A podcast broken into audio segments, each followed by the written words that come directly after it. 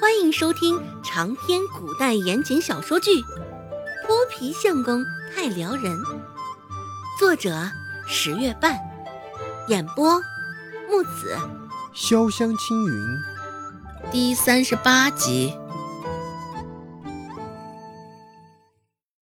孟婆子有些激动，说话之时脸上的颜色也是涨得通红一片，继续骂道：“肚子里面接二连三。”爬些个赔钱货出来，现在还想着让我们周家丢脸？好啊，你好的很呐！我看你是阎王派来，要害我们周家家破人亡才罢休。尽管上了年纪，但孟婆子力气还是十足，特别是打人骂人的力气。孟婆子现在真的恨不得冲上去，直接将罗氏的脖子给拧断了。看向罗氏的眼神中，也处处都是毫不掩饰的厌恶与唾弃。孟婆子的谩骂，尽管罗氏早已习以为常，只是听得耳膜间嗡嗡作响，罗氏浑身上下还是止不住的颤抖。深呼吸一口，钻着孟婆子嘴巴间歇的空档，罗氏说道：“娘，今天姚氏找上门来，我也没想到。”他那死缠烂打的求我，咱们邻里乡间的，若是这般见死不救，被人听去，难免也有机会遭到诟病。另外，他还给了我枕巾。说着，罗氏将腰间钱袋中的那一两银子掏了出来，交给了孟氏，下意识地看了一眼周芷的方向。罗氏眼中带着几分戒备与不安，见周芷脸色无恙，这才放下心来。这枕巾的事儿，想必只有天知地知，他知姚氏知了。罗氏心里暗自庆幸。周芷不动声色地看着，嘴角轻微向上勾起，明白了罗氏现在心里打的那些小九九。不过他也并未明说。孟婆子也不客气，看到银两直接便抓了过去。只是他得了好处。嘴上依旧不得饶。哼，一个个竟是抠搜的货，治好了刘家孙子小宝的病，就得了几块豆腐。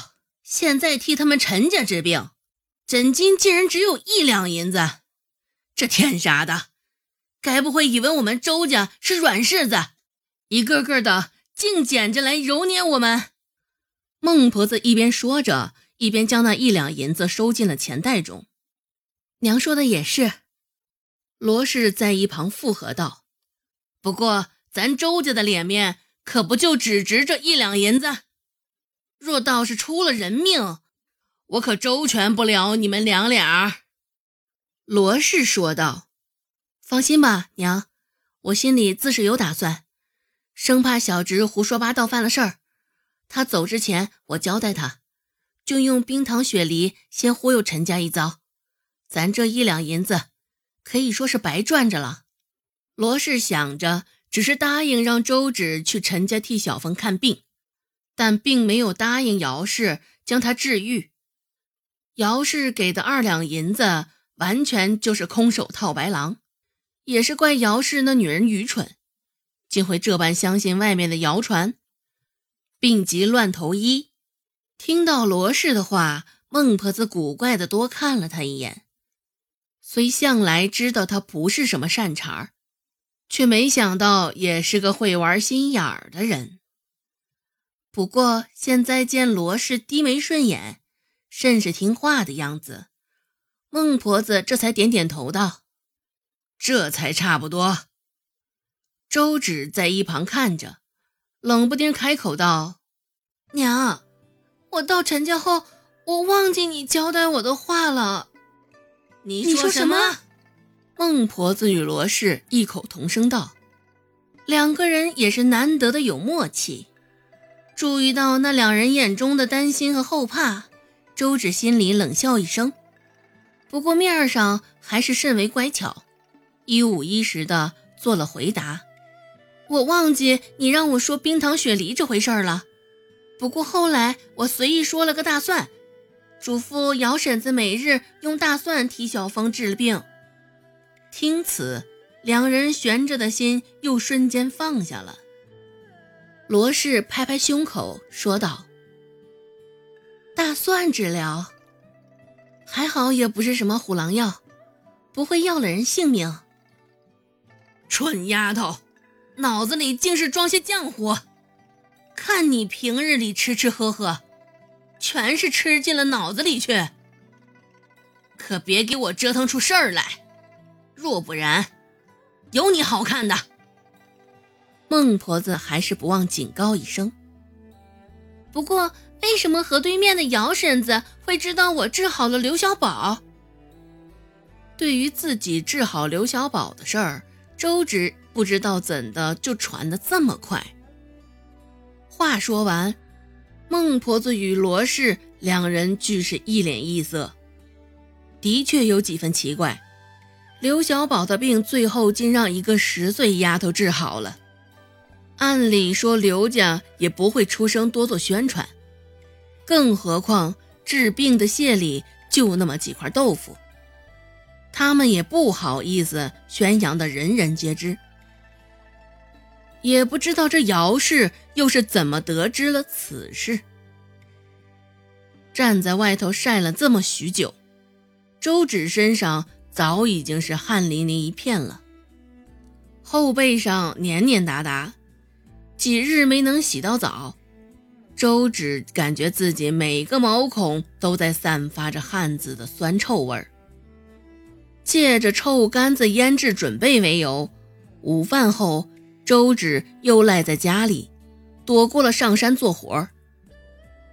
尽管现在天气越发变得暖和起来。河里的水手处还是凉丝丝的，周芷估摸着到了夏日，应该便能直接下河洗冷浴了。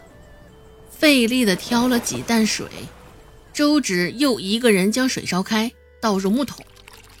借着粼粼的水光，周芷第一次看清自己的这张脸，圆溜的杏眼儿，鼻子小巧，但又并不小气。灵唇自然上翘，只是脸上的肉较多了几分，鼓鼓囊囊的，有几分挤压了五官。总的来说，周芷现在的这张脸就是清秀的胖子。若是瘦下来，定是个模样不错的。仔仔细细、前前后后搓了个干净，周芷竟发觉身上的皮肤比先前又亮了一度。这皮肤上手的触感亦是滑嫩光洁，只是蹲在木桶中，身形较为肥胖，将偌大的一个木桶愣是占据的严严实实。一双手伸出来，肉实的像个白面馒头。周直叹了口气，若是原身生在现代，参加网络最美胖子，必定还能榜上有名。不过。这也更加坚定周芷要减肥的决心。